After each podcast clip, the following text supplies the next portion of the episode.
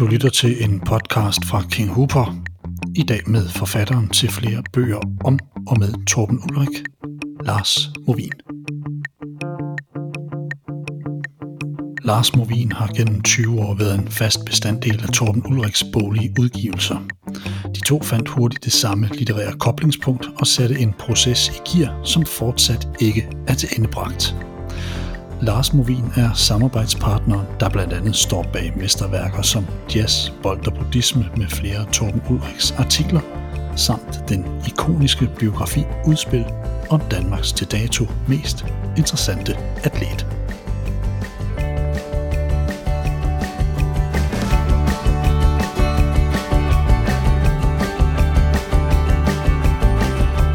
Lars Movin, velkommen her til en King Hooper podcast. Tak. Lars, du er inviteret her i dag som min gæst i forbindelse med den her øh, podcast, jeg laver om Torben Ulrik, som er en lidt, lidt, lidt længere udgave, vi kommer til, som også omhandler Torbens musik. Øhm, og, og jeg tænkte, Lars, man, hvis ikke man kender dig, så skal man i hvert fald lige have en introduktion til at starte på, og hvis ikke man er inde i Torben Ulriks bogsortiment, så er det ikke sikkert, at dit navn lige klinger velkendt, men, men kunne du ikke lige præsentere dig selv og også lidt kort din connection til Torben? Jo, altså jeg er primært forfatter, vil jeg kalde mig. Øh, skrivende på forskellige måder, har i mange år været freelancer i diverse medier, vi både aviser og tidsskrifter osv., men efterhånden er det mest bøgerne, det handler om. Øh, jeg har også lavet nogle dokumentarfilm, jeg har der foredrag og formidler på forskellige måder, men det er bøgerne, der ligesom er, er ryggraden i det hele. Og øh, det er også den måde, jeg egentlig er kommet ind på Torben Ulrik på, i den forstand, at øh, det kommer vi jo sikkert ind på i de næste minutter, eller hvor meget vi nu skal tale sammen, at han, han spænder vidt, han har mange forskellige aktiviteter, men min adgang til ham, det er faktisk via hans skrift. Og det er måske lidt specielt, fordi de fleste måske kender ham som idrætsmand, tennisspiller, fænomen på forskellige måder. Men øh, det var egentlig ved at læse øh, specielt de øh, Øh, lange feature-artikler, som han skrev i Dagbladet Information i, i 80'erne og 90'erne. Det var egentlig der, jeg fuldstændig faldt for ham som skribent, som person, som formidler, som en anderledes tænkende øh, type, der kunne forbinde stofområder, som normalt ikke blev forbundet, og slet ikke i en aviskontekst når der kom sådan en feature i øh, det, der hed moderne tider i information dengang, så var det simpelthen en festdag, altså fordi så vidste man, så skulle man på en rejse et eller andet sted hen, hvor altså øh, tærterne fra øh, Twin Peaks, øh, øh, David Lynch-serien Twin Peaks, blev forbundet med noget med idræt, som igen blev forbundet med noget med jazz, som igen fik blev forbundet med noget med filosofi, og, og på en meget spændende og, og, og original måde.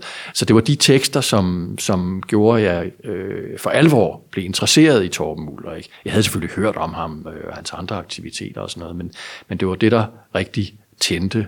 Og hvis jeg skal træde endnu et skridt tilbage, så kan man sige, at øh, for min generation, jeg er født i 59, der var der en anden, et andet vigtigt øh, pejlemærke, kan vi kalde det, øh, som hed Dan Turell, Øh, og Dan Tyrells store forbillede var Torben Ulrik. Og Dan Tyrell var typisk sådan en, der introducerede min generation for alle mulige fænomener, øh, øh, beat-generationens forfatter og alt muligt, der havde med USA at gøre, alle mulige spændende ting. Så vi, han var sådan en, man orienterede sig imod, og når han syntes, Torben Ulrik var så interessant, som han åbenlyst gjorde, fordi han nævnte ham ofte, øh, så var, der, var det endnu en indikation på, at der måtte være noget der. Så det er sådan nogle af mine veje ind til Torben Ulrik. Og så øh, i omkring 1990 har det vel været, 89-90, var jeg med til at grundlægge et tidsskrift sammen med, med en lille håndfuld venner og bekendte. Et tidsskrift, der hed Copyright, som var sådan et, et bredt kulturtidsskrift, hvor vi gerne ville have nogle spændende tekster selvfølgelig.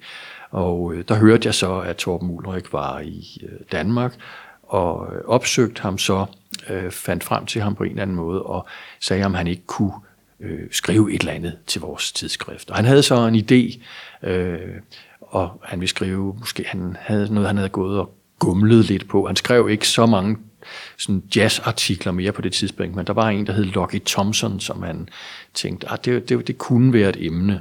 Så det, vi skiltes igen med sådan en halv aftale om, at han skulle prøve at få bikset et eller andet sammen om den her Lockie Thompson.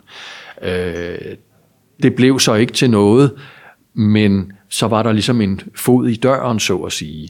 Så nogle år efter, øh, så er vi så frem i 98, øh, var jeg så på en rejse til USA, hvor vi kørte rundt på den amerikanske vestkyst. Torben Ulrik boede dengang oppe i Seattle i Washington. Øh, og øh, så tog jeg mod til mig og kontaktede ham og sagde, at vi havde jo mødtes der i København for nogle år siden, øh, om jeg ikke måtte komme forbi, fordi han er sådan en, som, øh, det er jo en stor del af hans øh, attraktion, eller det er det, det, alle bemærker, når de møder ham. Han er sådan en, som man bliver vældig fascineret af, og han tager folk ind, han er så åben, øh, så fagnende, øh, så givende, så når man har mødt ham, så, så, så, så synes man, man er blevet venner. Mm. Og sådan har alle det med ham, så han må have frygtelig mange venner, det har han også. Men man, bliver, man kommer hurtigt på sådan får en fornemmelse, at man er sådan, kommer sådan på intim fod, eller på, at man, at man, fordi han er så nærværende. Ja. Øh, så, så ligesom alle andre, der har mødt ham, så, så synes jeg allerede, at vi var blevet venner, mm. selvom vi kun lige havde mødtes ganske kort i København for, for otte år forinden, eller sådan noget. Så jeg glad og fro ringede jeg og sagde, nu er jeg i Seattle, må jeg komme hen og besøge dig om. Det måtte jeg sådan set gerne, og så startede det derfra. Og der havde jeg en idé med i baghovedet, en lille, ja, en trumf, eller hvad vi skal kalde det, eller et, et ærne, kan vi også kalde det. Øh, så alle som havde noget at spille ud med, at det ikke bare var ren øh, sådan øh, kaffe. ren kaffe, ja. Øh, og det var, at jeg synes, det kunne jo være en god idé at samle alle de der tekster, som jeg havde været så begejstret for, øh, i en bog.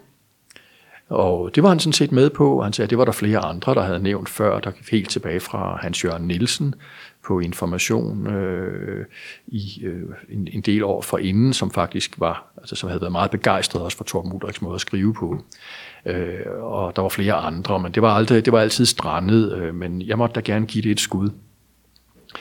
Øh, så, øh, så det var jo fint, og så sagde jeg, hvad kunne jeg så få adgang til dit arkiv? Øh, fordi så skal jeg jo ligesom se, øh, så skal jeg jo ligesom have foretage det her udvalg og læse igennem, hvad der nu er, og finde ud af, sådan, Danmark et overblik over det hele. Ikke? At det var lidt svært, fordi han var sådan set sådan en, der levede i nuet og kun kiggede fremad. Fortiden interesserede ham sådan set ikke. Han havde ikke gemt den eneste af sine gamle artikler. Øh, så øh, hvis jeg ville øh, var, havde mod på det, så var jeg velkommen til at, at gå i gang med at opstøve dem. Øh, men det var sådan set ikke hans afdeling, fordi han, øh, han kiggede fremad, og der var han sådan, måske, der har han jo været i 70'erne på det tidspunkt. Han var fuld fart fremad. Mm. Så det kiggede jeg i gang med, og det blev så, det, til min, altså, der blev jeg så øh, noget overrasket, da det gik op for mig, at han faktisk var begyndt at skrive i 1945. Så det var ikke sådan bare de der tekster fra 80'erne og 90'erne. Det, det var altså en produktion, der gik 50 år tilbage øh, og rummede tusindvis af tekster. Øh, så det blev et lidt større øh, arbejde, end jeg havde forestillet mig, men øh, jeg fik det gjort og fik så redigeret det sammen til en bog, der hed Jazzbold og Buddhisme. Fantastisk bog. Som, ja. det er jeg glad for, at du siger. Det var et stort arbejde. Det, kan få. det var et stort arbejde, men også et meget tilfredsstillende og et meget spændende arbejde. Øh, Øh, så det blev vores første samarbejdsprojekt. Ja. Og hvis, Lars, vi sådan lige, vi vender tilbage til jeres samarbejdsprojekter lige om lidt, hvis du sådan, fordi når jeg taler med folk og lige nævner Torben Ulrik, han er jo en ældre herre nu, og rigtig mange har jo hørt måske navnet før, men hvis man ikke lige kan placere Torben Ulrik, hvordan vil du præsentere ham, hvis du sådan, jeg ved godt, det kan man ikke rigtig gøre kort, men de fleste ved måske lidt, at han er en tidligere meget dygtig tennisspiller, en super atlet faktisk, men, men, men hvad, hvad, hvad kender vi ham for, ud over tennis, eller hvad vil du egentlig sådan fremhæve ved Torben? Jamen, altså, jeg vil sige, der er nok flest, der kender ham som en, øh, en usædvanlig og kontroversiel og, øh, og meget øh, dygtig idrætsmand, øh, meget bemærkelsesværdig mm. idrætsmand, øh, som jo har haft en kæmpestor øh, tenniskarriere, men helt på sin egen måde. Øh, han har jo været et fænomen øh, for en vis generation, måske nogen, der er lidt ældre end, end, end mig selvfølgelig, fordi han øh, jo allerede begyndte at spille i 1940'erne, længe før jeg blev født. Øh, men for mine forældres generation, og, og måske også dem før, øh, var han et, øh, altså et virkelig sådan en, en meget kendt skikkelse, øh, som gjorde så meget bemærket som især idrætsmand. Men det specielle ved ham er jo, at han altid har udfordret konventionerne, samtidig med, at han var topdygtig og havde store sådan, resultater. Øh, det vender vi også tilbage til. Det der med resultaterne var jo netop noget, han måske så ikke selv har gået så meget op i, som man normalt gør i den verden. Øh, men han var faktisk på topniveau. Men samtidig så udfordrede han hele tiden konventionerne i den verden og gjorde sig ud til bens, kan man sige, eller vil nogen måske sige, øh, brød med regler og normer og konventioner, øh, så anderledes ud, øh, havde anderledes idéer og så videre. Øh, plus at han så oven i hele alt det der idrætsværk, jo så altså også gjorde sig bemærket på forskellige andre måder, øh, som jazzskribent, som jazzmusiker, som senere som øh, øh, filmmager, som billedkunstner, øh, som en, et, et tænkende menneske, næsten en, en filosof, eller i hvert fald en idé, en, en person med stor indsigt i forskellige religioner, filosofier og tankesystemer osv. Så, så, så rundt om den der idrætsaktivitet, øh, som har været sådan ryggraden i hele hans liv, og det han tog udgangspunkt i, så ligger der også en hel masse andet, som han har øh, øh, arbejdet med øh, sideløbende. Og så er der jo det, at han jo nu har været der så længe. Nu sidder vi her i dag, hvor vi lige har kunne følge med i medierne, at den engelske dronning Elisabeth er, øh, har forladt denne verden. Øh, og der er jo, bliver jo hele tiden sagt om hende, at hun repræsenterede et helt århundrede. Mm.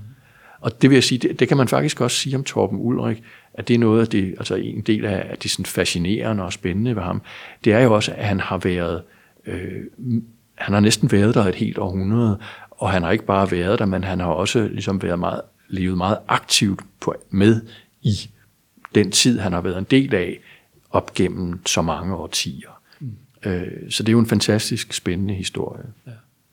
Og du har på en eller anden måde været hans skrivende dokumentarist i gennem nærmest 20 år, Lars, er det ikke korrekt? Altså, eller mere end da faktisk, altså hvis I mødes jo. Ja, sådan cirka, ikke? Ja, sådan cirka. Ja. Og jeg ja. tænker lidt, altså, hvad, hvad er det, I har udgivet sammen? Altså, jeg har jo en stor række bøger, jeg kan kun varmt anbefale dit, dit, dit forfatterskab, der både rummer Jørgen Let, Dan Tyrell og meget mere.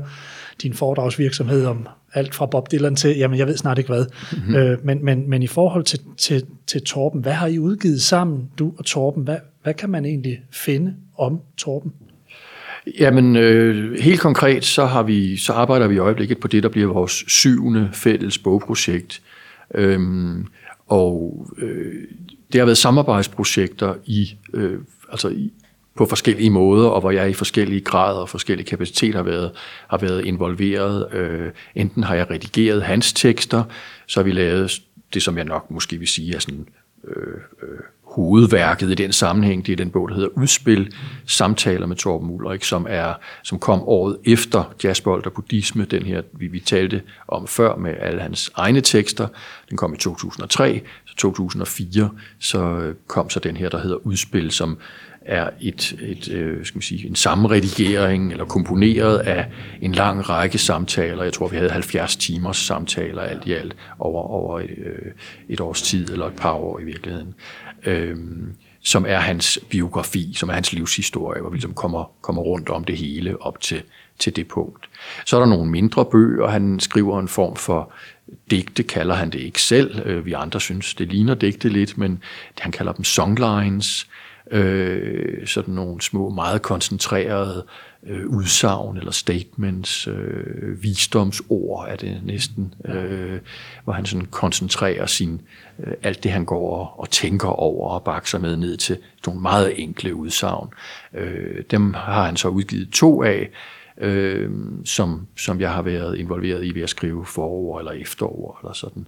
Øh, så har jeg lidt senere lavet en en opfølger til den her jazzbold og buddhisme, som hedder Et vækkeur i Cecil Taylors flyl, som er øh, rene, øh, som er ren jazz, hvor vi i den første bog, øh, Jazzbold og Buddhisme, der forsøgte jeg ligesom, at, der var opgaven ligesom at, at dække hele hans univers bredt. Så der er noget, der handler om jazz, og noget, der handler om idræt, og noget, der er rejseartikler, og noget, altså sådan hele hans spektrum.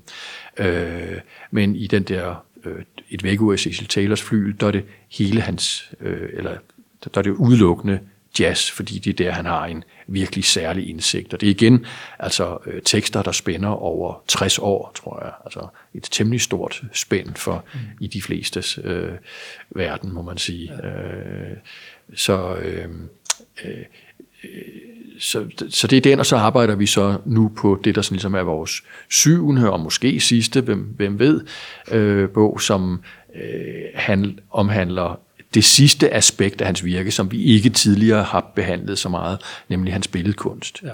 Og det er en bog, der er meget sigende, har titlen Still in Play. Altså, vi er her stadig, det, tingene holdes åbne, de, må ikke, de skal helst ikke fryse fast i en eller anden form, de skal være i bevægelse, still in play. Ja. Så det handler om de, hans såkaldte tennis malerier, mm. som han har, har arbejdet med. Øh, det er gennem mange år jo egentlig. Gennem ret mange, gennem snart øh, 40 år må det vel være, øh, som jo kort fortalt består af, altså alt hvad han laver har på en eller anden måde afsæt i hans idrætsaktiviteter, hans, hans erfaringer med, med kroppen i en idrætssammenhæng. Og øh, billederne består så i, at han arbejder med sine de redskaber, han kender fra idrætsverdenen, tennisketcher, tennisbold, chippetov, nettet, man spiller henover osv., som han så marinerer, som han siger, øh, marinerer tennisbolden i, i noget maling eller noget blik, øh, så den altså er øh, sådan gennemvædet af farve, og så skyder han den op mod sådan noget, noget hvidt rispapir. Mm. Øh, og så har han en tilsvarende proces med sibetov, der lige, lige, lige, ligeledes er marineret i farve. Og så laver han altså sådan nogle, øh, øh, nogle øh, hvad hedder det, ja, abstrakte, kan vi kalde dem, billeder, som altså er aftryk af de her øh, elementer. De første billeder, han arbejdede med, kaldte han imprints of practice, og det siger sådan set meget godt, hvad det er, at det, der interesserer ham, er, hvad er det for nogle spor, spillet afsætter, og det kan han så synliggøre ved at, at putte maling på de her ting, og så spille dem op mod et lærred. Øh, hvordan ser spillet ud, hvis det bliver omsat til noget visuelt, til et billede? Så, så det, det er sådan alt det, vi sådan prøver at samle op i den, i den kommende bog. Mm. Og fra din rigtig fremragende bog Udspil, der synes jeg faktisk, jeg har læst mig til, at det er et sted i et tibetansk tempel uden for New York et eller andet sted, der faktisk er en eller anden øh, lært der, der på et tidspunkt anbefaler ham at tage hans craftsmanship, hans, hans tennis og bruge det ind i den her sådan, undersøgende tilgang, han har til livet, den her bevægelse, han så gerne vil, vil være i det her play mode, eller hvad man nu skal sige, at, at det faktisk er der, det stammer fra. Ja, det er rigtigt. Det er, han, han følte selv, at han ligesom fik sådan på i, i et buddhistisk øh, tempel, netop et eller andet sted i, i staten New York, øh, hvor han deltog i en udstilling på et tidspunkt. Øh, jeg tror, den hed, øh, noget, med, den hed noget med Dharma. Det, ja, det har jeg lige... Øh, det kan jeg ikke lige komme i tanke om i øjeblikket, men, men øh, det var en udstilling, hans, øh, han var med i, hvor forskellige øh, personer øh, lavede nogle billeder, uden at de egentlig var billedkunstnere eller sådan noget, til, til sådan en, jeg tror, det var noget, en slags fundraising for det her buddhistiske øh, tempel, og hvor de så havde en, en audiens hos den her lama eller lærermester, som så opfordrede ham til at, at ligesom, øh, øh, gå videre med det der. Men øh, han har så senere, den bog fik jeg ikke nævnt før, øh, for i forbindelse med, at han fyldte 90, skrev han selv en bog, som jeg også var involveret i. Det var, det var så endnu en af vores samarbejdsprojekter. Øh, han skrev bogen, og den hed Boldens øjne, værens ben, notater langs idrættens spaltede, skråstreg, spaltønne veje, øh, som er sådan et forsøg på at opsamle alle hans, øh, de, de tanker, han har haft om, om de her forskellige ting hen over årene i en mere koncentreret form. Øh, og der skriver han selv den historie der om, at øh, hvordan han ligesom følte, at han havde fået det opdrag af, af den her lærermester til at, at, at, at formidle de her øh, ting, som de idéer, der lå i det her. Mm. Lars, hvad er du fra start mest fascineret af ved Torben Ulrik, altså da du rent faktisk begynder at regulere et samarbejde med ham? Er der noget, der sådan fanger dit øje og dit sind omkring Torben? Ja, men det er jo så mange øh, ting. Altså, det var, som sagt kom jeg ind i ham via, via skriften, hvor jeg ligesom blev konfronteret med det her øh, og fascineret af, af hans måde at, at kombinere øh, elementer på, som vi ikke er vant til. Altså ligesom at se på tværs af disciplinerne øh, og åbne grænserne i stedet for, øh, som man tit har tendens til at gøre, og buer sig ind i sit eget lille reservat og dyrke sin, sin egen lille kæphest eller sit eget lille område, hvor han hele tiden åbner op og, og går på tværs af disciplinerne og kombinerer elementer på, på nye måder. Øh, og så var jeg selvfølgelig også øh, fascineret af hans, øh, altså af hans enorme indsigt og hans evne til at gå i dybden med tingene, øh, som han vidderligt gør. Altså han har øh, øh, de fleste af de ting, han beskæftiger sig med, er, er ting, som han har beskæftiget sig med. Øh, altså det, det er noget af det, vi taler om i, hans, i den her biografi, jeg nævnte før, men som man også kan se i hans skriveri, er mange af de her ting, de bliver i virkeligheden grundlagt, grundlagt meget tidligt, mange af de interesser, han har.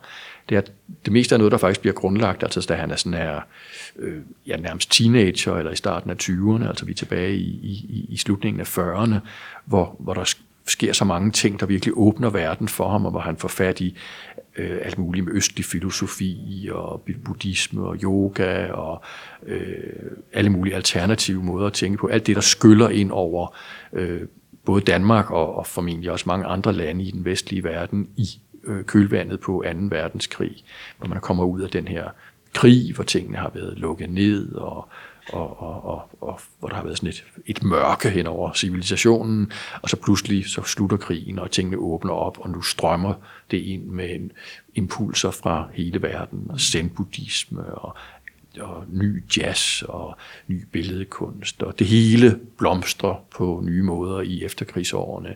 Og det han enormt åben overfor, kan man sådan fornemme som ungt menneske, og kommer ind i nogle cirkler med nogle, med nogle lidt, lidt ældre øh, øh, venner og mentorer, som, øh, som, åben, som er med til at åbne verden for ham, også omkring freudianisme og psykoanalyse og alle, altså det hele nærmest på én gang, og, vi, og man kan sådan fornemme, at det er noget, der foregår inden for, altså man kan ikke sætte en kronologi op omkring det, det er noget, der der foregår inden for få år, hvor det hele åbner sig. Mm. Øh, og, det, og det er de spor, han sådan set øh, så har arbejdet videre med øh, nu igennem 60-70 år, eller sådan noget. Ikke? Øh, så han er kommet, øh, så han har sådan en evne til at, at, at, at gå ned i tingene, og så gå meget dybt ned i dem, øh, og så bruge dem på sin egen måde, og så tænke på tværs af, af disciplinerne. Så det er alle de ting, som jeg selvfølgelig bliver meget optaget af. Men samtidig bliver jeg selvfølgelig også meget optaget af ham som person, altså som menneske, det skal jeg da indrømme. Øh, fordi, og det, og det gør de fleste, der møder ham. Altså jeg, øh, øh, man, man har den der fornemmelse af, øh, at man har hans, altså når man er sammen med ham, at man har hans opmærksomhed 100%, altså hans, øh, øh, hans nærvær er simpelthen usædvanligt og bemærkelsesværdigt. Øh, hans evne til at være til stede i en situation, øh, og til at, at fokusere og til at koncentrere sig. Samtidig han han også er meget munter og humoristisk og sjov og alt muligt, øh, har stor humor, og øh, man kan grine med ham, og man, altså alt muligt. Men, men der er et enormt nærvær, og der er sådan en fornemmelse af, øh, som jeg også har været inde på nogle gange, når jeg nu i de senere år har skulle øh, øh, for eksempel var jeg med til at give, jeg er formand for det, der hedder Dantural-selskabet, hvor vi hver år udgiver, eller uddeler det, vi kalder Dantural-medaljen til en udvalgt person, og den gav vi så til Thor Mullerik i 2018, øh, i forbindelse med, at han var i Danmark for at markere sin 90-års fødselsdag. Øh, og der talte jeg meget om det der med, at han ved selve sin tilstedeværelse simpelthen forandrer verden. Han for, og han forandrer, øh, han forandrer dem, han er i rum sammen med, med sit eksempel.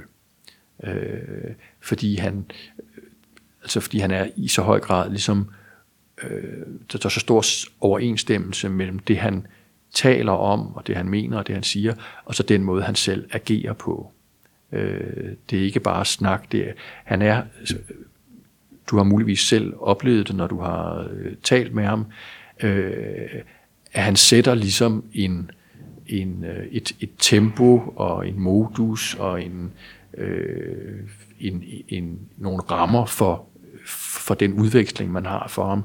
Øh, man kan ikke tvinge ham over i et andet gear, eller som hos andre mennesker. Altså, man, han, han, han, øh, han er til stede på sin helt egen måde i verden, som man ligesom øh, som smitter af på omgivelserne. Øh, så alt det, han taler om, det bliver man også sådan, det bliver man også ramt af på sådan en, en, en ikke bare gennem ordene, men på en fysisk måde. Øh, og jeg mener simpelthen helt øh, seriøst, at han gør dem, han omgiver sig med, til bedre mennesker. Det bilder jeg mig i hvert fald ind. Øh, man kan ikke undgå at, at lære noget af ham og blive påvirket af ham, øh, når man er sammen med ham.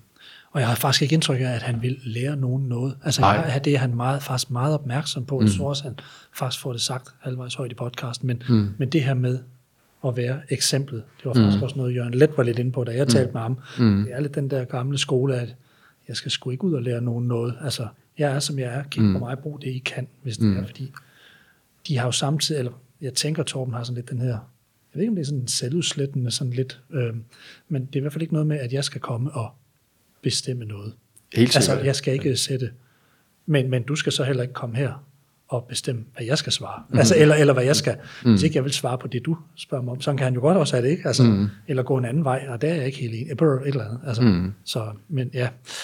Men, men, men Lars, øh, Torben, han er, han er kendt for, for, for mange ting efterhånden, men også altså sådan specielt flere aparte underholdende, men også kritiseret, og så senere igen nærmest ophøjet situationer fra sin for eksempel tenniskarriere. Blandt andet så forlader han i 1966 den her DM semifinale for at se VM-finalen i fodbold kl. 15. 15, som, som han havde adviseret tennisforbundet om. Mm. Han har også bøvlet under en Gregory Cup mod en, der hedder, jeg tror, Staffan Stockenberg, hvor han nægter at spille før kl. 12, og han spiller frygteligt. De får ham bukseret ud kl. 11 eller et eller andet, og så ringer kirkeklokkerne ind til middag, hvor efter han vender kampen fuldstændigt.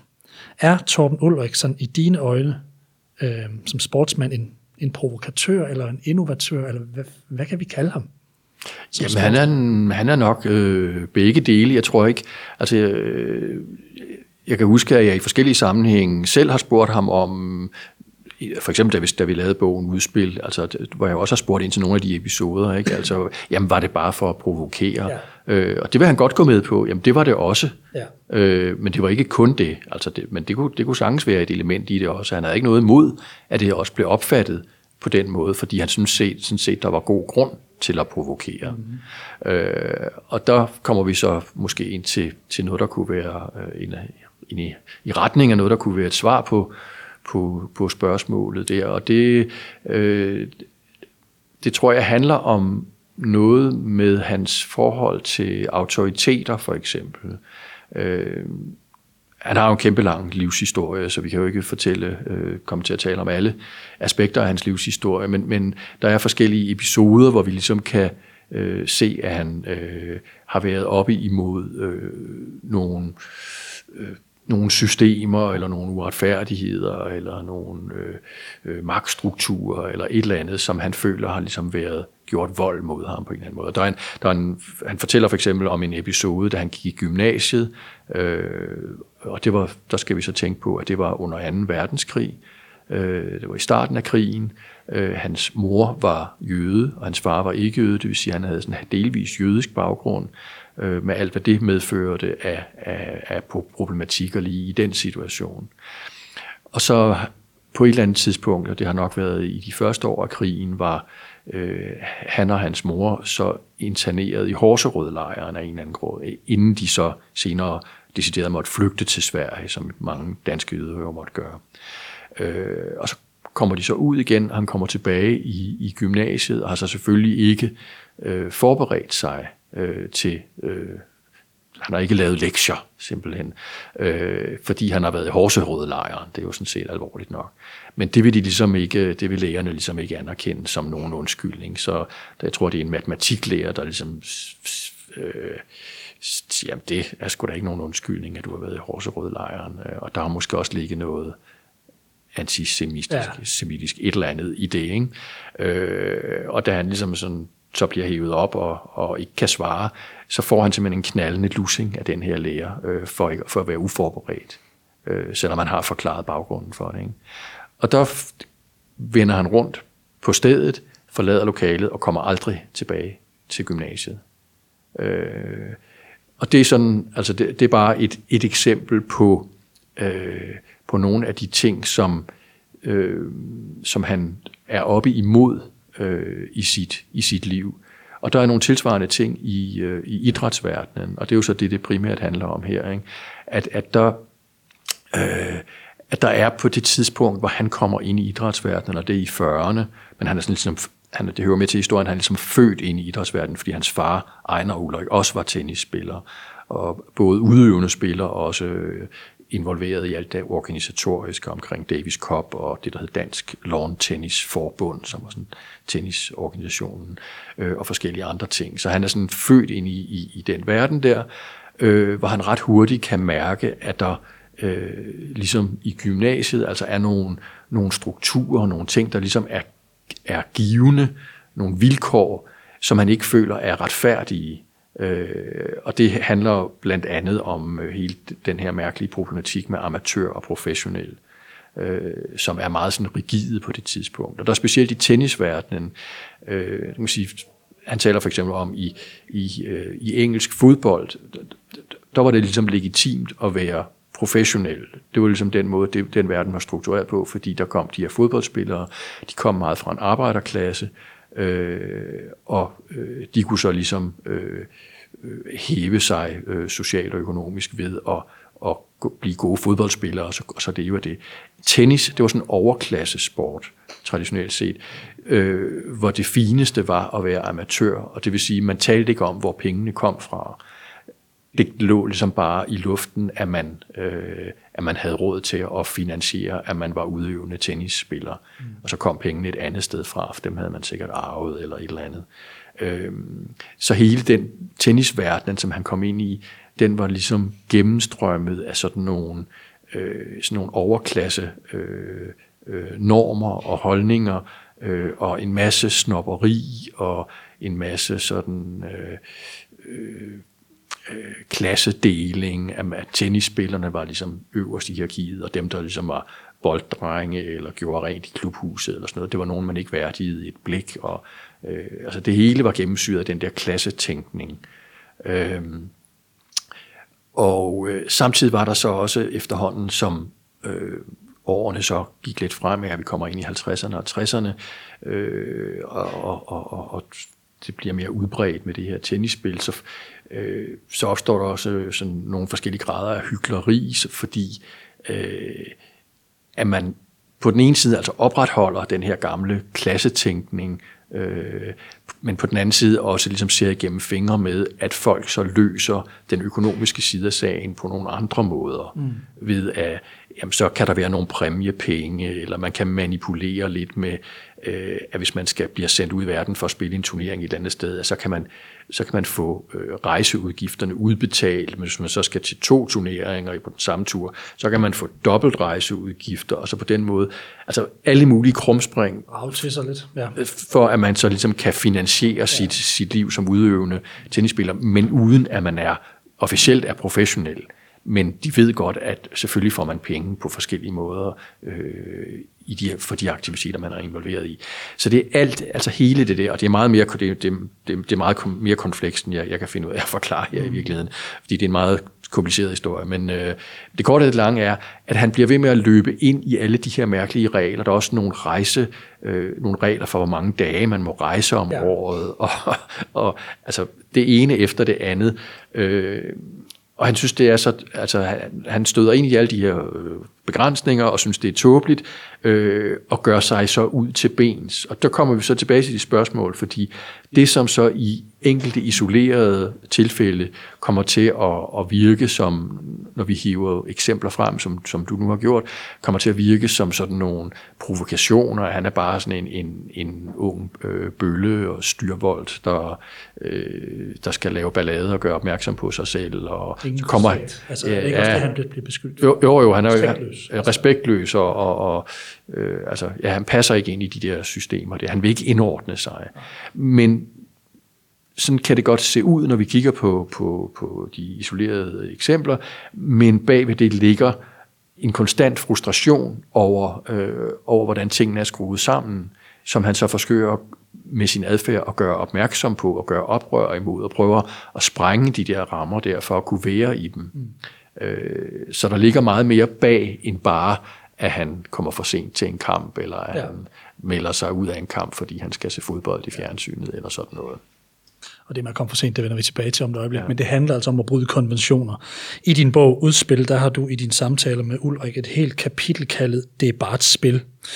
I en tid, hvor sporten den gik mere og mere mod en pengestærk side, som vi også lidt har, har vendt her, så gik Torben sådan lidt den modsatte vej. Set ud fra, så var, var Torben så egentlig i, opposition til udviklingen inden for tennissporten som en, en, en økonomisk handelsvare. Altså han, han laver jo grin med det hele og tegner en, en fiktiv kontrakt på, jeg tror det er 17 eller 19 øre, mm. jeg mener han selv sagde 17, da jeg talte med ham, i et opstillet teater, hvor en jøde og en araber står for det økonomiske og bliver rørende enige, to af hans venner, der er klædt ud.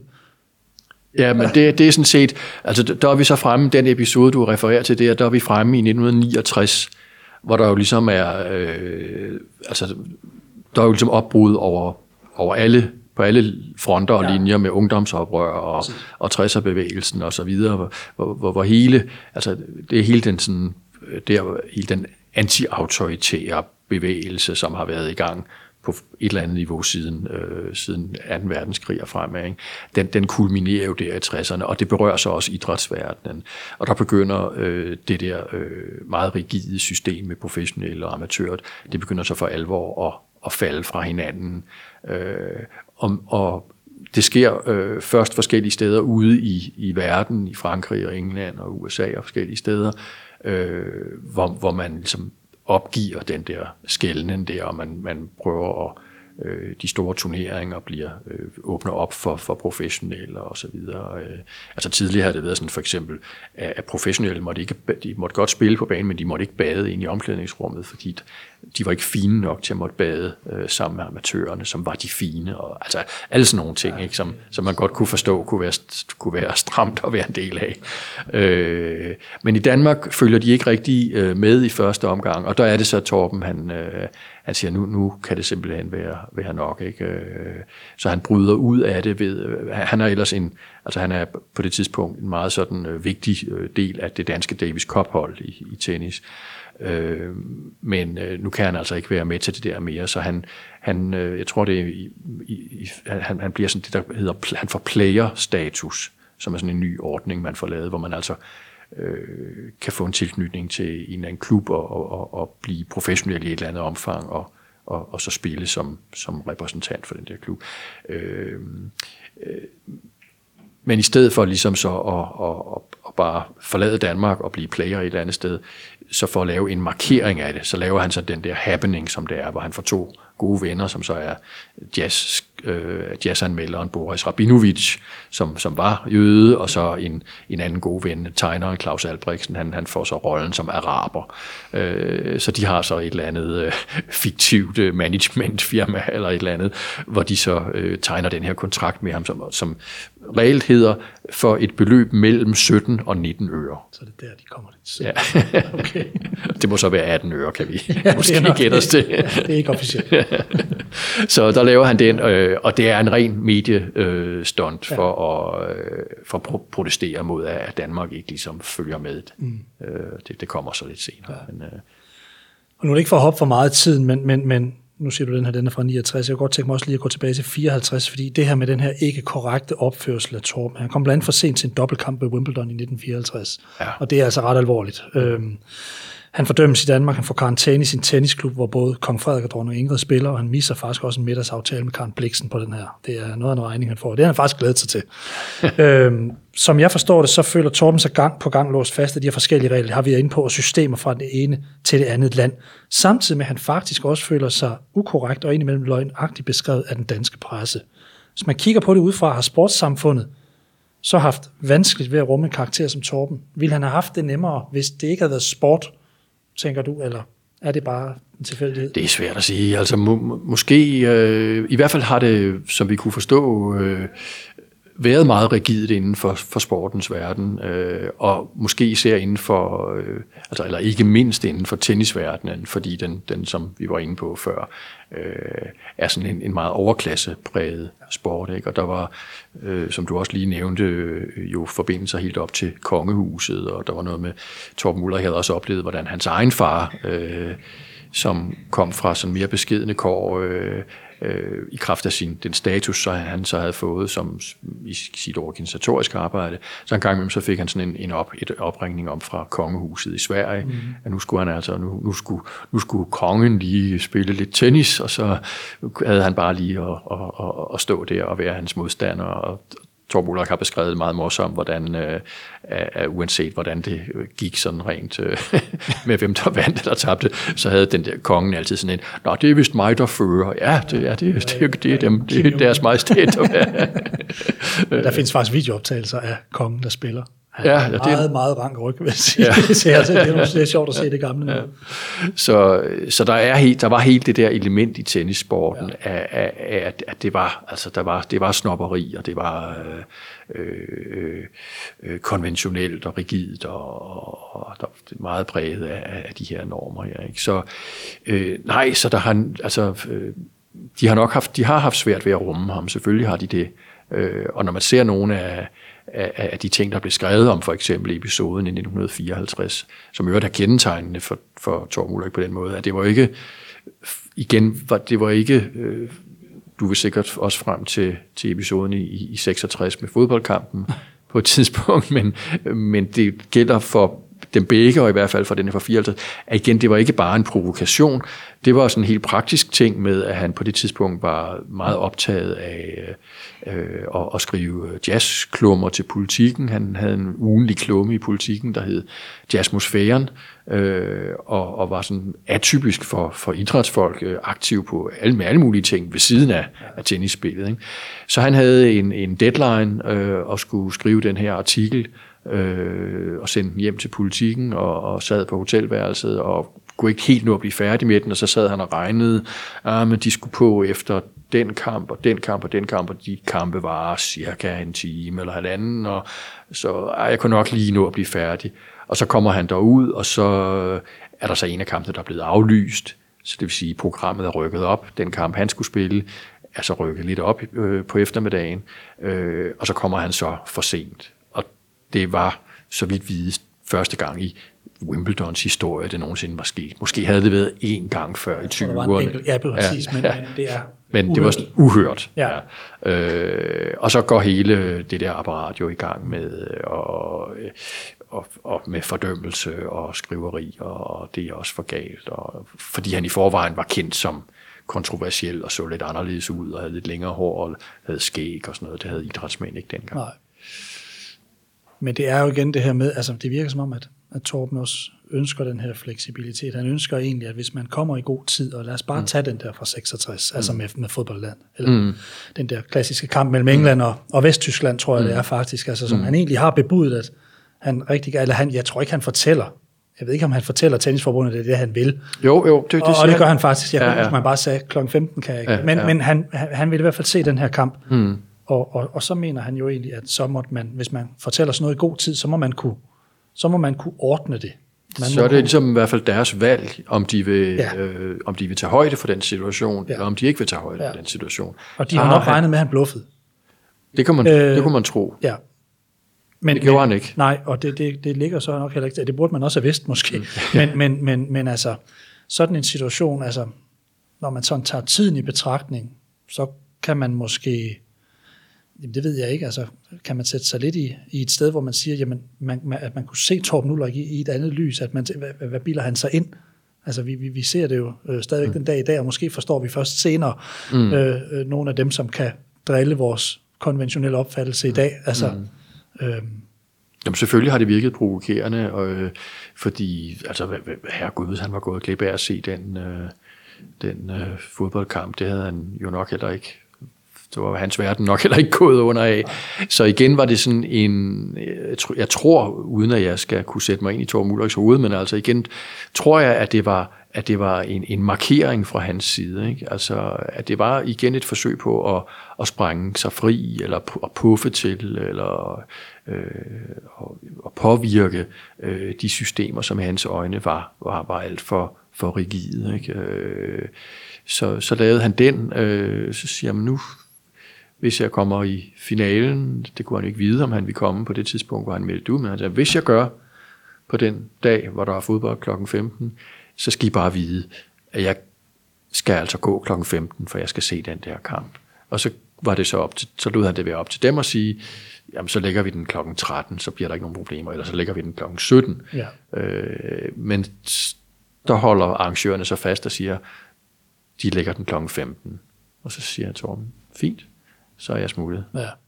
Og det der er med det, kan man også sige, det er, altså, der kommer sikkert også noget magtspil ind i sådan mm. noget her, hvor man, man vil faktisk ikke, fordi en spiller skal ikke kunne komme mm. over for os, ja, ja. en stor organisation. Og det er måske der, Torben egentlig godt kunne tænke sig, kan vi tale sammen, mm. eller kan vi, kan vi gøre noget for hinanden, mm. selvom vi er et stort system, og de her systemer har jo med at låse sig lidt fast kender vi fra alt fra folkeskole mm. til sygehusvæsen og alt muligt andet, ja, ja. at store systemer kan være svære, og måske er det her også sådan lidt et, altså som jeg har set, det har det i hvert fald mm. været det her med en, en pointering af, at systemer kan, skal kunne rykke sig. Mm. Men, men, men ja, en provokation, men det, altså, for mig har det også været det her med, jeg har jo aldrig altså, opfattet Torben som provokerende. Altså, han er jo meget, meget ordentlig menneske, mm. og har altid været det. Mm. Det er i hvert fald min opfattelse, mm. og alt, hvad jeg hører fra alle munde. Mm. Øh, og det skal man også tage med ind i sådan en ligning. Mm. Det har jeg jo ikke gjort med vrede eller med øh, ondsindethed. Øh. Nej, men øh, man kan så også sige, at han, han taler i, i mange sammenhæng også det her med at, at, at flytte spillet væk fra banen, altså ligesom at have et, et, et, øh, et større, bredere blik på, øh, på det, der foregår, end lige præcis på kampen mellem dem, der nu spiller mod hinanden, eller med hinanden, øh, og, og hvem der nu vinder, øh, så zoomer han ligesom ud og siger, jamen vi kan også, vi kan også se det på alle mulige andre måder. Mm. Øh, og vi kan også gøre hele den situation, at vi nu skal mødes der kl. 15, til en eller anden form for spil. Og så kan vi se, hvad der kommer ud af det.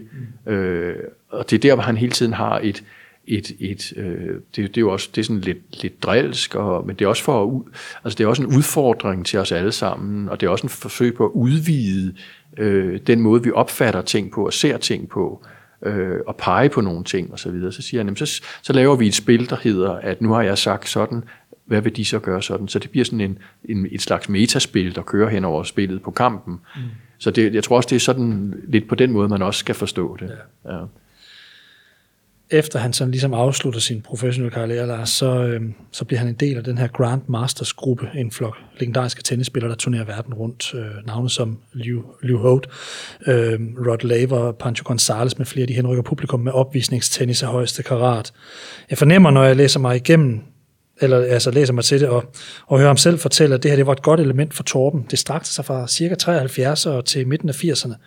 Tænker du, at Torbens tennis og idé om tennis her fik mere frisættende rammer at boldre sig i? Altså en ramme, hvor Torbens leg og tilgang til spillet måske i højere grad kom til sin ret? Ja, det, det tror jeg godt, man kan sige på det tidspunkt. Øh, altså, at, at, øh, altså, fordi det, det er klart, der, der bliver nogle andre vilkår øh, øh, i det øjeblik, at, hvor, hvor det bliver, altså, hvor han kommer over i det der, der hedder Grandmasters-systemet der, øh, som er ligesom altså hvor der er friere rammer på en eller anden måde. Øh, øh, men med, med, med til den historie, altså øh, skal det, høre det måske også af, af selv, at, at, at, øh, at en af de fascinerende ting ved Torb Ulrik også var, at han havde en, en sådan helt nærmest naturstridig lang karriere, ja. øh, og en karriere, der, der ligesom havde en, en øh, øh, en kurve, der var nærmest modsat af de fleste andre, karriere, øh, andre idrætsfolks karriere, hvor man ligesom er, er vant til, at folk de starter på, på, på toppen nærmest, når de er i, altså i 20'erne, øh, hvor de piker sådan rent fysisk og øh, konditionsmæssigt, og altså, hvor, hvor de øh, og så sætter forfaldet ind, og så øh, holder man ved, så længe man kan. Torben, der er det ligesom, han starter med øh, og øh, altså han var rigtig god. Han blev Danmarksmester så i, i, som 16-årig øh, første gang i som, som juniormesterskaberne. Så, så, så det er ikke, fordi han ikke starter på toppen i den forstand. Og, og da, han så, da vi så kommer om på den anden side af 2. verdenskrig, hvor, øh, hvor han blandt andet kommer til at danne makker par med, med, med Kurt Nielsen, der bliver de jo, altså der er de jo sådan et meget, meget berømt dansk tennispar, Torben Ulrik og Kurt Nielsen, og, øh, og, og spiller virkelig på, på topniveau. Men i forhold til den måde, vi er vant til, at idrætsfolk i dag indretter deres, øh, deres liv øh, og deres karriere på, altså, så rendte de jo altså rundt på, øh, de åbnede jazzklub øh, inde på Kongens Nytorv, Blue Note, og, og de spillede selv jazzmusik, og de gik i byen om natten, og, og Torben skrev om jazz i avisen, og han har beskrevet, hvordan det altså nogle gange kørte i, fordi han havde så gang i så mange ting, så det kørte nærmest i, i, i døgndrift. Altså, ja. og så blev det også dårligt af det. Altså. Og så blev der så, det er nogle gange dårligt af ja. det, øh, og måtte så lige tage og slappe lidt af. Ja. Men, øh, og nogle gange også lige en tur omkring hospitalet. Ja, for, for, ja der var noget familie, ikke, der havde, havde styr på ham deroppe, var det ikke? Åh, oh, der var sådan noget der. Ja, ja. Så, så, så, øh, så, så, så det er faktisk hele vejen op gennem 50'erne, at han ligesom altså set med nutidens øjne, måske ikke tager det sådan helt alvorligt, som man vil gøre i dag, det der med at spille, selvom at, at det gjorde han sikkert med sine egne øjne, og, og gik jo meget op i det, men, men, men altså bare på en helt anden måde end, end, end en topprofessionel idrætsperson, vi gør i dag. Ikke? Øh, og så holder han en pause der i starten af, 60'erne, hvor han, han får nogle mærkelige helbredsproblemer, som sådan nogle mystiske kramper, eller hvad det er, som, som, som gør, at han bliver nødt til at, og det bliver aldrig, jeg tror aldrig, det bliver opklaret, hvad det egentlig er, men han bliver nødt til at holde en pause. Øh, og så vender han ligesom tilbage, og så begynder han øh, op gennem 60'erne, øh, og sådan i citationstegn, og at tage det mere alvorligt, det der med, med træningen og fysikken, og bliver meget optaget af det, jeg begynder at dyrke det meget intensivt. Øh, og topper så, altså da han er henne i nærmest i 40'erne, øh, jeg tror da han er, er det i 76 eller sådan noget, at han ligger nummer et på verdensranglisten for spillere over 45 år. Ja. Og han spiller Davis Cup, som altså er det danske, øh, det danske tennishold, til han er 49. Altså det er jo sådan helt øh, meget, meget usædvanligt, ja. at, at man kan være med på det niveau, øh, op til man er 49 i den verden der. Og så kommer så de der år med Grandmasters og så videre. Men er det ikke, at han har den her teori, Lars, omkring det her med, at jo ældre man er, jo mere skal man træne? Altså, og det, det taler han om. På, ja, ja. Han begynder at kigge lidt på det, fordi ja. hvor man nogle gange siger, man, Jamen, det bliver så et projekt, ja, ligesom, og, og, og, som, som også er sådan et projekt, som også spiller ind i, i mange af de aktiviteter, han så har i de senere år, hvor han, hvor han bliver også meget optaget af at undersøge kroppen og fysikken. Og han har jo altid talt om det der med, at han, han opfatter sin krop som et laboratorium, øh, og, og hele hans eksperiment, eller hele hans eksistens er på en eller anden måde sådan et, et eksperimentarium. Øh, så han studerer fysikken og, øh, og prøver sådan at isolere delen og kigger på åndedrættet og på blodomløbet, på muskulaturen, på styrke versus øh, spændstighed og elasticitet og på udholdenhed. Og på, altså på alle de der parametre begynder han sådan virkelig at studere øh, øh mere indgående senere hen. Øh, og der kommer det med træningen ind, ikke? Altså hvor, som jeg tror, du refererer til, hvor han taler om noget med, at når man er i 20'erne, skal man måske træne to timer om, om dagen, 30'erne, så skal man træne tre timer om det, og så videre deroppe. Ikke? Han er helt oppe og snakke syv timer. Syv timer om det. Jamen, jeg kan huske det, det er i 50'erne, 50'erne. Ja, ja.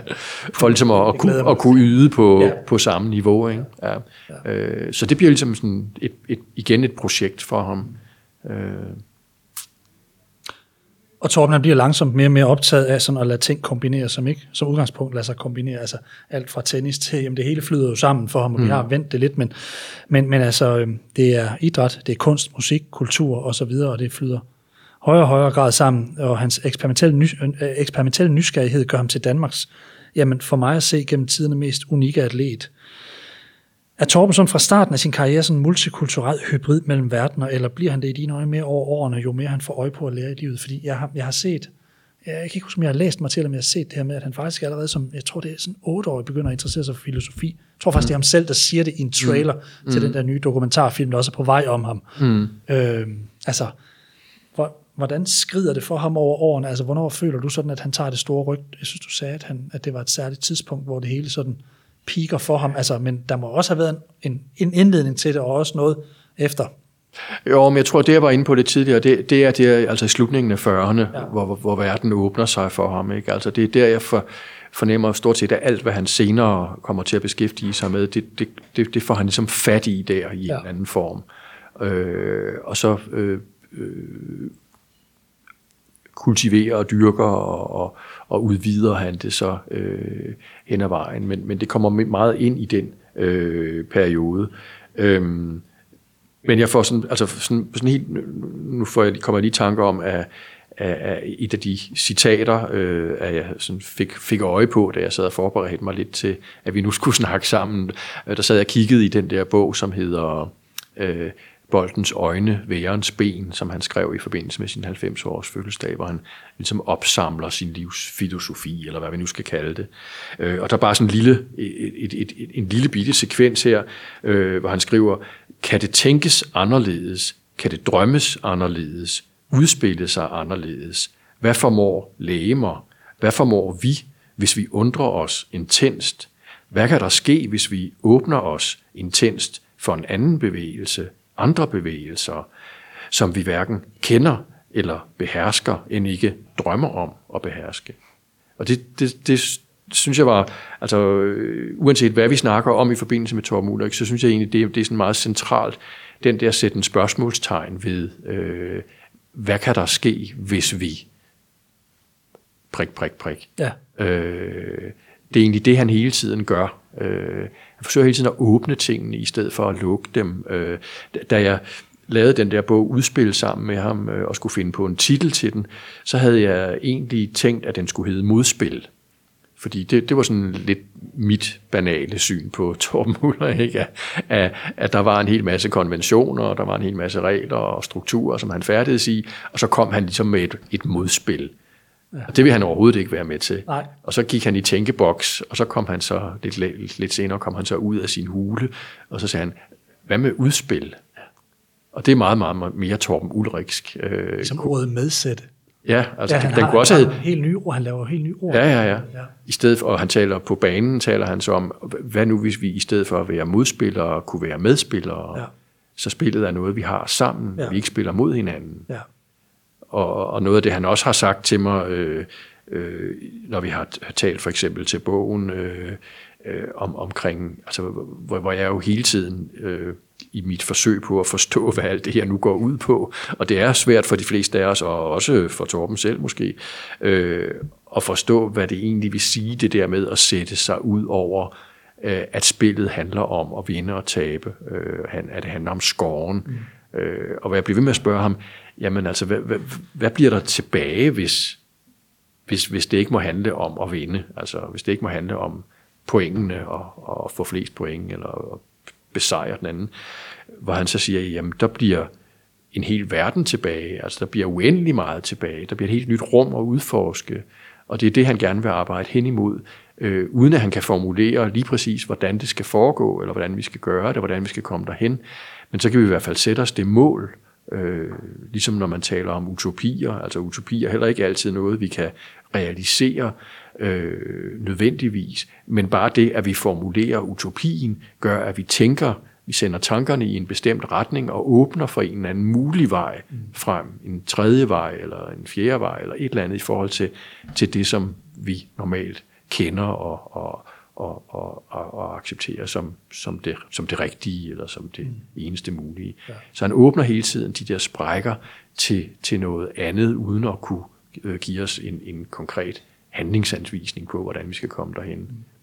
Mm. Øh, men det er jo også meget værd. Altså det er jo det, det, er jo det der det, det, det er jo det, han bidrager med. Ja. Han, han prikker til os og får os til at, at tænke på, jamen det kunne jo også være, at, at man kunne gøre det på en anden måde. Ja. Og det må kræve noget disciplin og noget vedholdenhed at blive i det modus for ham. Mm. Men jeg ved også, at han praktiserer faktisk at, at dyrke det her med tænkning og mm. virkelig øh, grunde længe over svar og svarmuligheder, mm. øh, eller ikke svar, eller hvad man nu skal kalde det. Mm. Øhm, når jeg tænker på mange, der bliver ældre, noget af det første, eller noget af det, der kan dø hos mange, er jo nysgerrighed, og noget af det, jeg sådan oplever hos Torben, at den næsten bliver større. Mm. Altså, at han faktisk jo mere man åbner sig, jo mere får man måske lyst til at åbne sig endnu mere. Øh, og det er en af de sådan ting, jeg sådan har i hvert fald bemærket ved ham. Mm.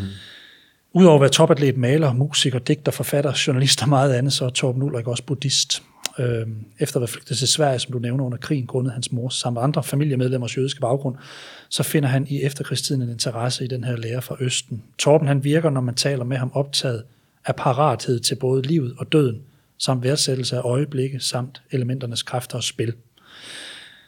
Det var mine ord. Han har også målt afstanden mellem København og Rødby med sin krop som målestok, og det blev jo 160 km. Der er sådan nogle ting, der sådan, du ved, altså, mhm øh, det, det stikker ud, og der er sjove ting, der er mærkelige ting, der er ting, der giver mening, og så er der alt det her, han, han prøver at jonglere med, og som han, han grubler med at bruge tid på. Når jeg stiller mine spørgsmål til dig, Lars, det sad jeg faktisk og tænkte over i aftes, så kan jeg godt mærke, at jeg på en eller anden måde prøver at komme tættere på Torben, ved at forstå ham bare en smule. Er det en fejl at prøve at forstå Torben, frem for bare at prøve at lade ham være til stede i ens bevidsthed? Ja, det, det, det kan jeg jo nok ikke sådan svare direkte på. Nej. Jeg kan jo ikke sige, det er, at det er en fejl. øh, jeg, tror, det jeg har selv man... tænkt tanken. Jeg ja, ja, ja, ja. om, om, om, om jeg egentlig prøver at, at gribe mm. om noget, jeg ikke kan. Mm. Jo, men det, altså, det kan jeg måske godt gå med på i den forstand, at, at, altså at øh, det, som jeg var inde på før, var, var jo netop, at han selv udkaster sådan nogle, øh, nogle scenarier eller nogle tanker, øh, øh, uden at kunne... Øh, altså uden at kunne formulere præcist, ja. øh, hvordan vi skal nå et eller andet sted hen, eller hvordan vi skal komme sætte os ud over øh, vores øh, vanetænkning, og hvordan vi skal kunne sætte os ud over altså den, den dualisme, som vi er vant til at, at, ja. at tænke i med enten eller og vind og tab og, og alt det der. Øh, øh, så, så jo, så i den forstand kan man, altså kan man jo godt sige, at det måske ikke er det mest frugtbare at forsøge at, sådan, at, at, at forstå det sådan i en endelig, i en endelig forstand, mm. og at finde formuleringen på, når det er det, han vil. Eller ja, det, altså, øh, men ligesom mere bare glide med på, på de vilde øh, tanker, som han kan kaste ud, øh, og den vilde praksis, som han også kan, kan kaste ud, øh, og, og lade sig inspirere af det. Øh, det tror jeg er den mest frugtbare øh, tilgang til ham. For ellers så, så kan man, tror jeg, man hurtigt man kan kortslutte. Ja, og, Jamen, måske ligesom han selv har gjort med jeg ved, han har stor kærlighed for James Joyce, eller mm. noget af den jazzmusik, han, eller, eller nogle mm. af de, de lærte, han har mødt i sit liv. Mm. Det er vel heller ikke noget, han på en eller anden måde helt har, har, jo, har fået hovedet omkring. Det, det, det skal jeg ikke kunne sige, men altså, det er jo typisk sådan nogle ting, som man, som, som man aldrig bliver færdig med at og, og, og, og forsøge at tilegne sig, mm. eller studere, eller tænke over. Nej. Lars, da du lavede bogen Udspil, hvad var så interessant for dig for med i bogen om Torben jeg tænker, det var en stor opgave, da han spænder bredt. Ja, altså det, det var selvfølgelig en stor opgave, fordi nu er det så allerede 20 år siden, vi lavede den, så, ja. øh, så det var jo ikke, man kan jo ikke sige, det var hele hans liv, men det var i hvert fald allerede dengang et, et langt liv ja. på 75 år, eller hvor meget han nu har været, da, da, da vi lavede den. Øh, så øh, det var igen altså alle øh, flere forskellige øh, planer, altså dels nogle sådan helt konkrete ting af, altså der er simpelthen så mange, øh, altså han har, op, han har haft et, et fantastisk øh, spændende og tilsyneladende eventyrligt og oplevelses, oplevelsesrigt liv, mm. øh, og har en øh, fantastisk hukommelse. Ja. Øh, du du øh, nævnte før selv, at han havde evnen til at tænke, og det har han i på en helt speciel måde. Altså han har, han har det, det oplever man, og det oplever jeg stadigvæk nu i hans endnu højere alder, øh, han har evnen til at genkalde sig øh, ting eller øh, øh, erindringer eller øh, nå frem til, tænke sig frem til formuleringer, eller altså simpelthen ved at gå i tænkeboks helt konkret. Øh, typisk, når vi arbejdede med bogen, kunne det være sådan, at så sad vi og talte i løbet af dagen, og så gik vi hver til sit, og så Torben, ligesom han havde i sin kontrakt, da han var kun da han var professionel eller da han var tennisspiller, at han aldrig han, han ville gerne være fritaget for at skulle spille kampe før kl. 12. Ja. Det var ligesom en klausul i ja. hans, hvor andre idrætsspillere måske ligesom bare sagde, om skal vi komme kl. 10, så kommer vi kl. 10. Tormund han ville ikke spille før kl. 12, fordi han ville gerne have morgenen til ligesom at meditere og reflektere og være sig selv og møde, møde verden, eller forberede sig på verden, eller hvad han nu gør, det skal jeg ikke kunne sige. Øhm, på samme måde, så, så talte vi sammen eftermiddagen, og så gik han så ind i sin hule, øh, som er hans soveværelse, øh, og så når vi mødtes næste dag, så havde han altid sådan en række noter til det, vi havde talt om dagen i forvejen, hvor han ligesom, så havde han siddet og tænkt over de forskellige emner, vi havde talt om, og så har han sådan genkaldt sig, ja, i 1934, der var det faktisk sådan, der skete det og det, og altså han kan ligesom gå ind i sin, øh, jeg ved ikke om det er hans hjerne, der bare fungerer på en helt vidunderlig måde, eller om det er noget, han også gennem meditation og forskellige praksiser har trænet sig op til. Men han har evnen til simpelthen at tænke mm. sådan meget fokuseret og, og intensivt, og, øh, og kan hente nærmest hvad som helst fra sit lange liv frem, frem fra hukommelsen. Mm. Øh, jeg oplevede det også, da vi øh, en af de, den, den nye bog, vi nu øh, laver, hvor, om hans billedkunst, øh, øh, hvor vi blandt andet, jeg har skrevet sådan et essay til den bog, og vi, og hvor jeg kommer ind på sådan en episode i 60'erne med, med nogle, noget avantgarde kunst i New York og så videre, øh, hvor en, der hedder John Cage, var, var involveret og sådan noget. Øh, og det, det talte jeg så med ham om, om det, kunne han, det havde jeg læst om, om det kunne han sådan godt lige akkurat huske, men lad mig lige tænke over det. Og så, så vendte han så tilbage på det, så havde han så tænkt over det, så havde han så genkaldt sig Nå ja, men faktisk samme aften havde han, kunne han så huske, han havde talt med John Cage om det her, de havde oplevet sammen. Og John Cage havde sagt sådan og sådan. Så kunne han genkalde sig den her samtale fra 60'erne ved en bestemt episode i New York, og genkalde sig, hvad John Cage havde sagt. Øh, det, det er en meget speciel evne, øh, som jeg er lidt misundelig på. øh, men øh, og sådan er der altså 100 ting i hans liv, som jeg var vildt nysgerrig efter at høre om. Altså jeg mener, Øh, hvis vi bare tager inden for jazzens verden, altså han har hørt, han har oplevet Billie Holiday live i Harlem i, i 50'erne. Han har mødt John Coltrane og lavet et fantastisk interview med ham. Han har lavet et fantastisk interview med Ornette Coleman. Han, har, han var den første herhjemme til at introducere haiku-digtning. Man plejer at sige, at det var Hans Jørgen Nielsen, der introducerede haiku-digtning i 60'erne. Torb Muller lavede et tidsskrift i 50'erne, øh, sammen med Jørgen Kostaver Brandt og en, der hed Bengt Janus, et tidsskrift, der hed Bazaar, hvor han introducerer forskellige østlige tænkere og, og oversatte haiku-digtning til dansk. Mm. Han har oversat uh, William Burroughs, forfatteren William Burroughs, øh, dele af, af, af, ting, han har skrevet, øh, før, øh, længe før der begyndte at komme Burroughs på dansk. Ved, der kom sådan nogle Erik Thysen og Erik Hvidemand osv. Øh, altså han har, han har været med i så mange øh, øh, ting. Han er den første hjemme, der skrev om jazz and poetry, øh, lige efter det øh, var sådan opfundet i San Francisco i, i, i midt-50'erne. Ikke? Øh, øh, og han har i det hele taget ligesom været sådan en budbringer øh, herhjemme med så mange ting, fordi han samtidig med, at han øh, var, var skribent og, og, og formidlede igennem skriverier i pressen osv., øh, så havde han så den fordel frem på sine kolleger, at han havde det der tennisaktivitet, som gjorde, at han hele tiden turnerede og hele tiden rejste. Ja.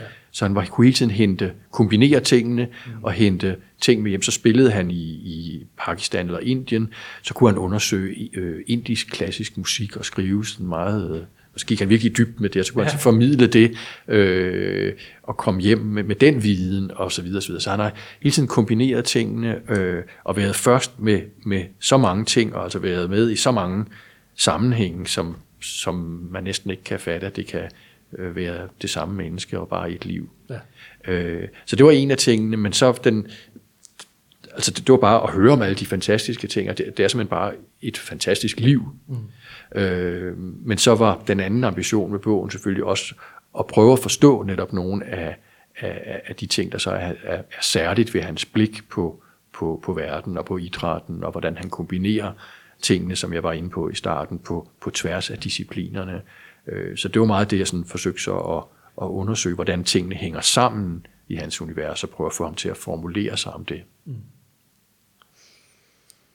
I jeres bog, Lars, der siger Torben, at når noget er konventionelt, det har vi snakket om flere gange, så har vi en forpligtelse til at sprænge de her konventioner.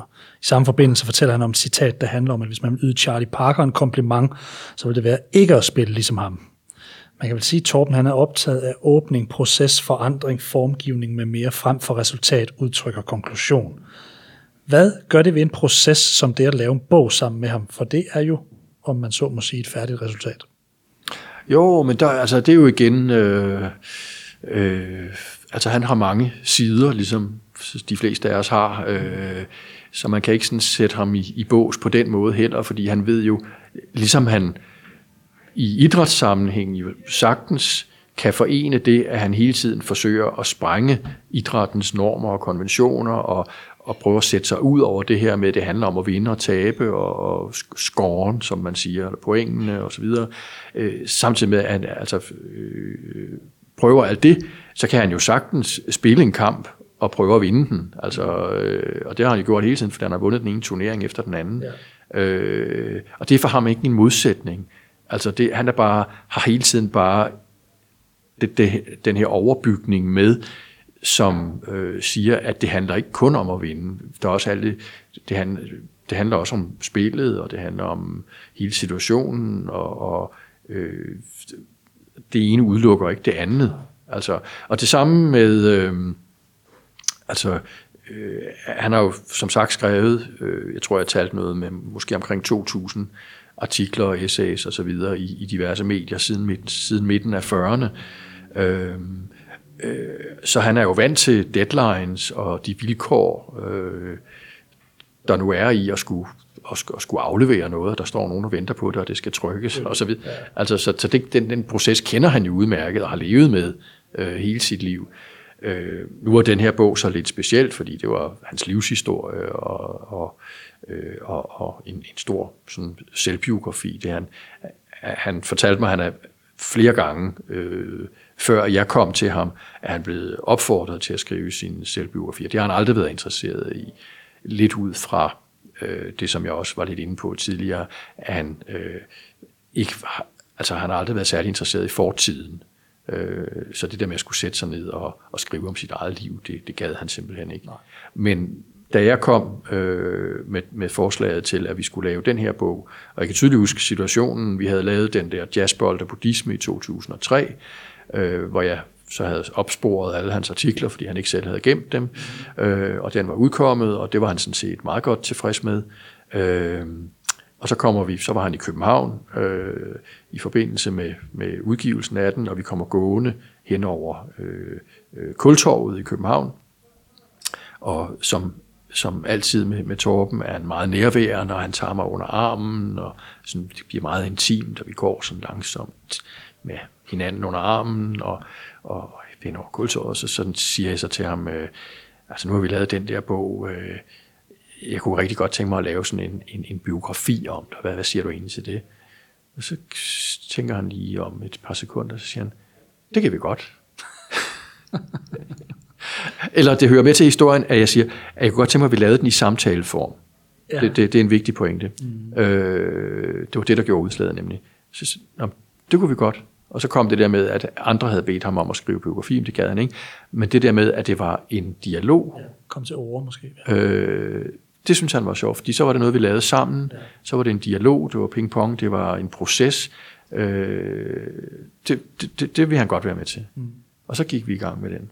Og det er en fantastisk bog. tak skal du have. Lars, hvorfor synes du, Torben Ulrik er en vigtig kulturel personlighed? Hvad, er han i din, altså, hvad kan han i dine øjne give os?